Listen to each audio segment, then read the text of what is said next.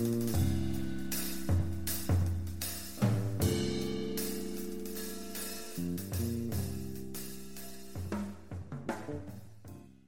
привет, меня зовут Зу, и вы на моем подкасте «Еще пять минут».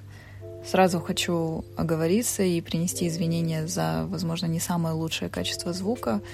Так как это мой пилотный выпуск, мне еще предстоит разобраться со всеми нюансами касательно настройки оборудования, улучшения качества звука, но я обещаю то, что в последующих моих выпусках качество звука будет становиться лучше, и это все будет максимально комфортным для прослушивания. Думаю, стоит рассказать немного о себе. Я уже представилась, но это не мое настоящее имя, которым я представилась. Это прозвище, которое мне дали еще в школьные годы мои друзья. Тогда оно мне не особо нравилось, но сейчас я считаю его довольно-таки милым и удобным для запоминания, потому что мое настоящее имя не самое удобное для запоминания. В своем подкасте я буду делиться своими размышлениями, своим опытом в той или иной ситуации.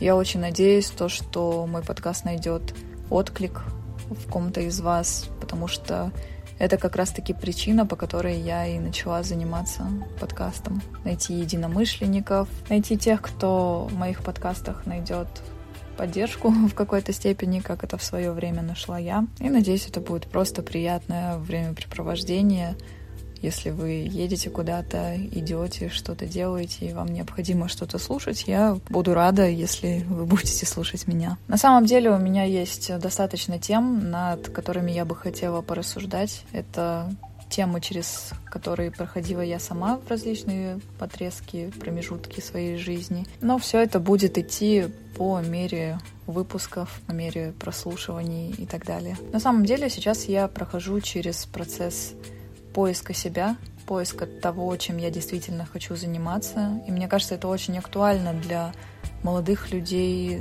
моего возраста, младше, старше, потому что в современном огромном мире так много всего и так много всего, что ты не можешь выбрать, не можешь понять, к чему тебя тянет, сработает ли это в будущем в том плане, то, что действительно ли это будет приносить счастье и какой-то душевный комфорт. На самом деле это пугает. Это пугает в любом возрасте, будь ты еще школьник, студент или работающий человек. А может быть и все сразу. Но знаете, есть э, что-то такое ободряющее в том, что не только ты один через это проходишь. Я, как многие, наверное, наткнулась на тренд в ТикТоке. Люди выкладывают видео, и подписывают то, что меня зовут так-то, мне столько-то лет, и мне не стыдно признаться в том, что и перечисляют пункты, за которые им не стыдно, но которые, возможно, могут как-то заставлять их переживать, и это свою очередь что-то такое терапевтическое, то, что я переживаю из-за того, что, например, я не стал миллионером в 18, но мне не стыдно за это. И мне кажется, это очень прикольно, и на самом деле это очень поддерживает других людей, которые много от себя требуют, но по каким-то причинам еще не достигают того, чего они от себя требуют, и начинают себя пожирать просто изнутри этими мыслями о том, что они якобы не состоялись. Я этот тренд в ТикТоке не делала, потому что и ТикТоке-то я сижу просто для того, чтобы смотреть такие видео, но не выкладывать что-то свое. Поэтому я думаю, можно будет перечислить что-то такое сейчас здесь, и как раз это будет э, способом как-то сблизиться и рассказать о том, что я хочу донести, что я из себя представляю. Итак, меня зовут Зу, мне 23, и мне не стыдно признаться себе и вам в том, что я, получив высшее образование, все еще не знаю, чем я хочу заниматься. Мне не стыдно признать, что у меня часто возникают мысли о том, что моя специальность — это не то, чему бы я хотела посвятить свою жизнь. Мне не стыдно признаться в том, что в моем возрасте у меня еще нет собственной квартиры, нет машины, я могу обеспечить только себя, и как бы мне ни хотелось, я не могу еще отдать должную поддержку финансовую своим родным. Мне не стыдно признаться в том, что я многого хочу, но немного делаю для того, чтобы это получить. И все это так и остается у меня в голове. Но при этом ничего не материализуется. Мне не стыдно признаться то, что какие-то вещи я могу понимать, но не применять в своей жизни. То есть я могу в поддержку человеку, например, сказать, это нормально, что, к примеру, твой вес сейчас не такой, как был, ну, допустим, полгода назад.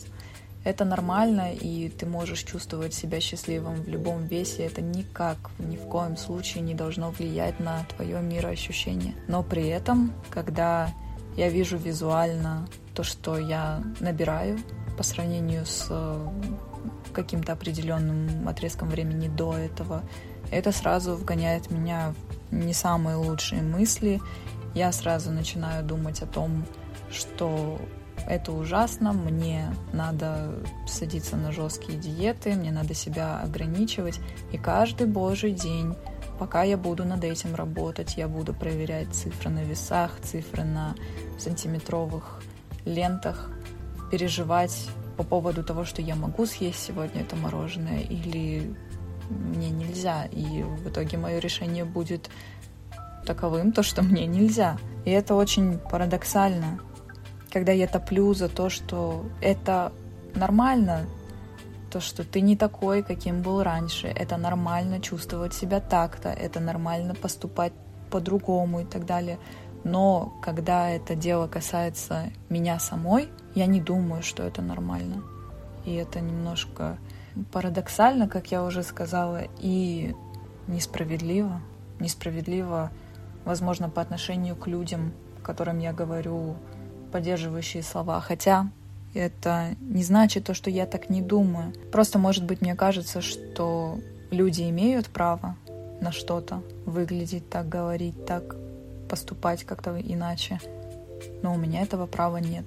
Это на самом деле, мне кажется, очень острая тема, которую следовало бы обсудить с психологом, если бы он у меня был. Но мне не стыдно это признать.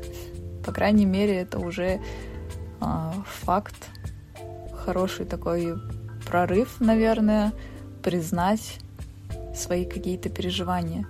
Потому что многие, мне кажется, держат переживания в своей голове, и как бы они там находятся, но именно такого признания они еще не имеют. Потому что одно дело допускать какую-то мысль, другое дело признать и принять, да, это действительно так, я это понимаю, я это ощущаю, и возможно, я буду с этим что-то делать, потому что принять это на самом деле очень важно. Принять тот факт, что ты не всегда такой, каким ты хочешь себя видеть, каким тебя хотят видеть окружающие, которые в тебя верят.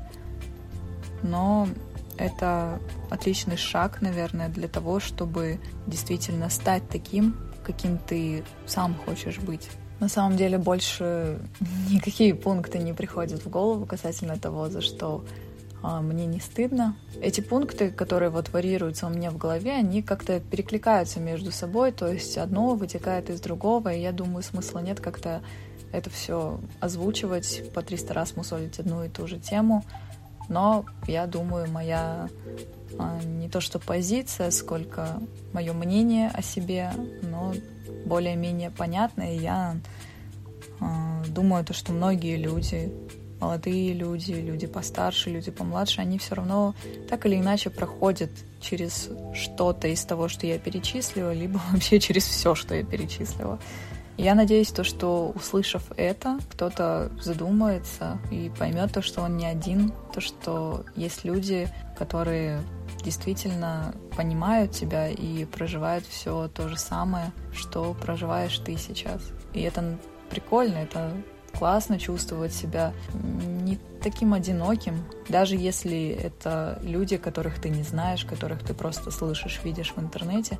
Но сам факт того, что твой опыт для кого-то кажется очень-очень знакомым, это как-то приободряет и приносит какое-то тепло. На самом деле, это как раз-таки и причина, по которой я, в принципе, заинтересовалась подкастами.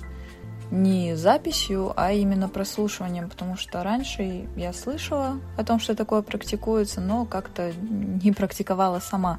В прошлом году я проходила через э, сложный период в своей жизни, о котором я, возможно, расскажу в других выпусках. И мне было необходимо знать то, что то, через что я прохожу, о чем я думаю, о чем я переживаю, это то, через что проходят и другие люди тоже. Мне хотелось именно услышать опыт, а, который есть у других людей. Мне хотелось знать то, что то, как я себя ощущаю, это нормально. Мне хотелось какого-то подтверждения этого, пусть и не научного там какого-нибудь или не какое-нибудь экспертное мнение услышать, но просто тот факт, то, что люди меня понимают, это уже круто. И поэтому я заинтересовалась подкастами, наткнулась на некоторые, которые транслировали как раз-таки то, о чем я переживала в то время. И это было так хорошо, это было очень приятно знать, что тебя понимают. Конечно, сами ситуации были довольно-таки трешовые, и я бы не пожелала никому через них пройти, потому что это очень тяжко. Но раз уж так произошло, то это хотя бы скрашивало всю эту ситуацию.